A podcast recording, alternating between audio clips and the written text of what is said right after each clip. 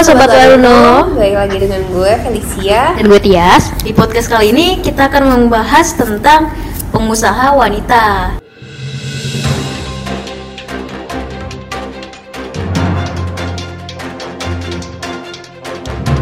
Nah, khususnya nih buat teman-teman Laruno, sobat Laruno yang wanita wajib nih dengerin ini nih, apalagi yang passionnya di bidang usaha. Karena ini penting banget nih ilmunya buat kalian. Tapi dibalik itu semua Pengusaha wanita ini ternyata ada tantangannya nih Tias Wih, apa aja tuh? Iya, jadi itu dulu di dunia kerja hanya didominasi oleh kaum pria. Di zaman yang terus berkembang pesat saat ini, perempuan juga memiliki porsi yang sama. Yap, kesetaraan gender memang sudah menjadi hal yang lazim terjadi baik di negara maju maupun berkembang seperti di Indonesia. Sudah banyak wanita-wanita tangguh yang mampu sukses di atas kakinya sendiri sebagai seorang pekerja. Nah, saat ini sudah banyak wirausaha wanita yang memiliki kerjasama dengan banyak pihak. Bidang wirausaha tersebut pun sangat beragam, mulai dari kuliner, fashion, hingga jasa. Kesuksesan dalam berwirausaha bagi para wanita adalah membutuhkan gabungan antara kejelian, melihat potensi usaha atau nilai jual barang olahan, dan pengambilan action sesuai daya guna barang.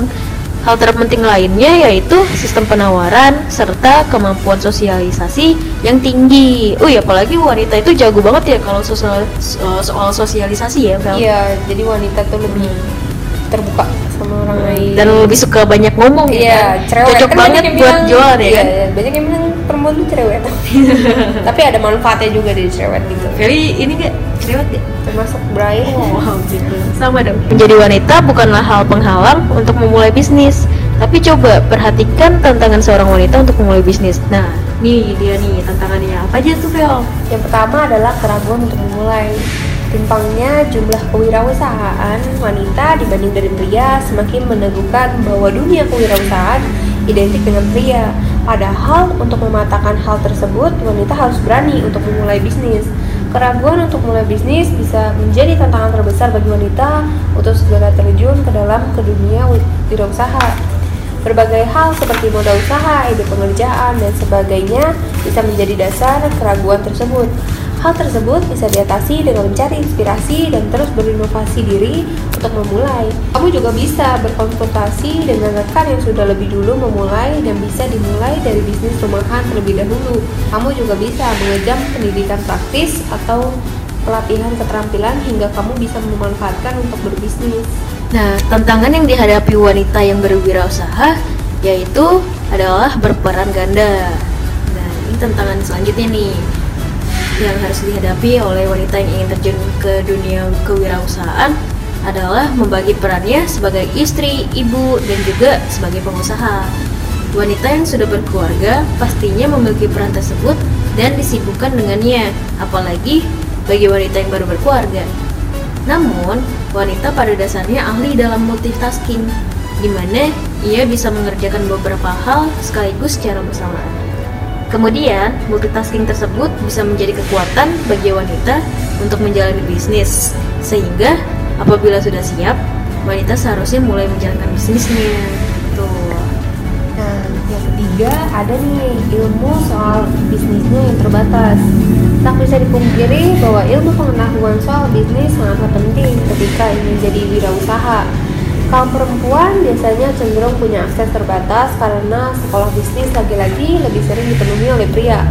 Bahkan seorang pengusaha cenderung ingin dan mengajarkan anak laki-lakinya untuk menjadi pewaris kerajaan bisnis. Namun tenang aja nih, saat ini ada banyak sekali cara belajar bisnis secara online menggunakan e-book. Kamu pun bisa juga ikut kelas-kelas bisnis langsung ke ahlinya. Ada lagi nih Bias? Ada nih, Apa tuh? biasanya tuh bermasalah dengan modal. Nah, terbatasnya akses pendanaan adalah masalah bagi siapa pun yang ingin membangun usaha, Vel. Iya. Jadi, berbagai cara untuk mendapatkan modal itu bisa kamu lakukan, seperti menggunakan uang tabungan, menjual aset, menggadaikan aset, atau mengajukan kredit tanpa agunan atau KTA ke bank. Meskipun KTA lebih diminati para pebisnis, beberapa kelemahan seperti jangka waktu pelunasan yang relatif pendek dan bunga yang tinggi bisa menjadi hambatan buat dapat pinjaman modal. Tuh. Nah, Ada lagi nih, gue punya lagi nih. apa tuh? Ada pandangan masyarakat yang meremehkan wirausaha wanita, banyak banget kan tuh. Mm-mm. Nah, jadi budaya patriarki yang menempatkan laki-laki sebagai pemegang kekuasaan utama baik dalam bidang politik, hak sosial, hingga pekerjaan memang masih kental di kalangan masyarakat. Bahkan dunia bisnis dianggap sangat maskulin dan keras sehingga lebih cocok untuk pria. Wanita sering dinilai terlalu lemah untuk bisa bertahan dalam kerasnya dunia bisnis dan bersaing dengan kaum laki-laki. Hal ini yang membuat wirausaha wanita kerap diremehkan. Padahal pandangan seperti itu tidaklah tepat ya Tias. Mm-mm. Perempuan justru memiliki peluang menjadi bisnis sukses karena sifat alaminya. Misalkan saja nih, wanita lebih cenderung berhati-hati dan berpikir panjang saat membuat keputusan bisnis.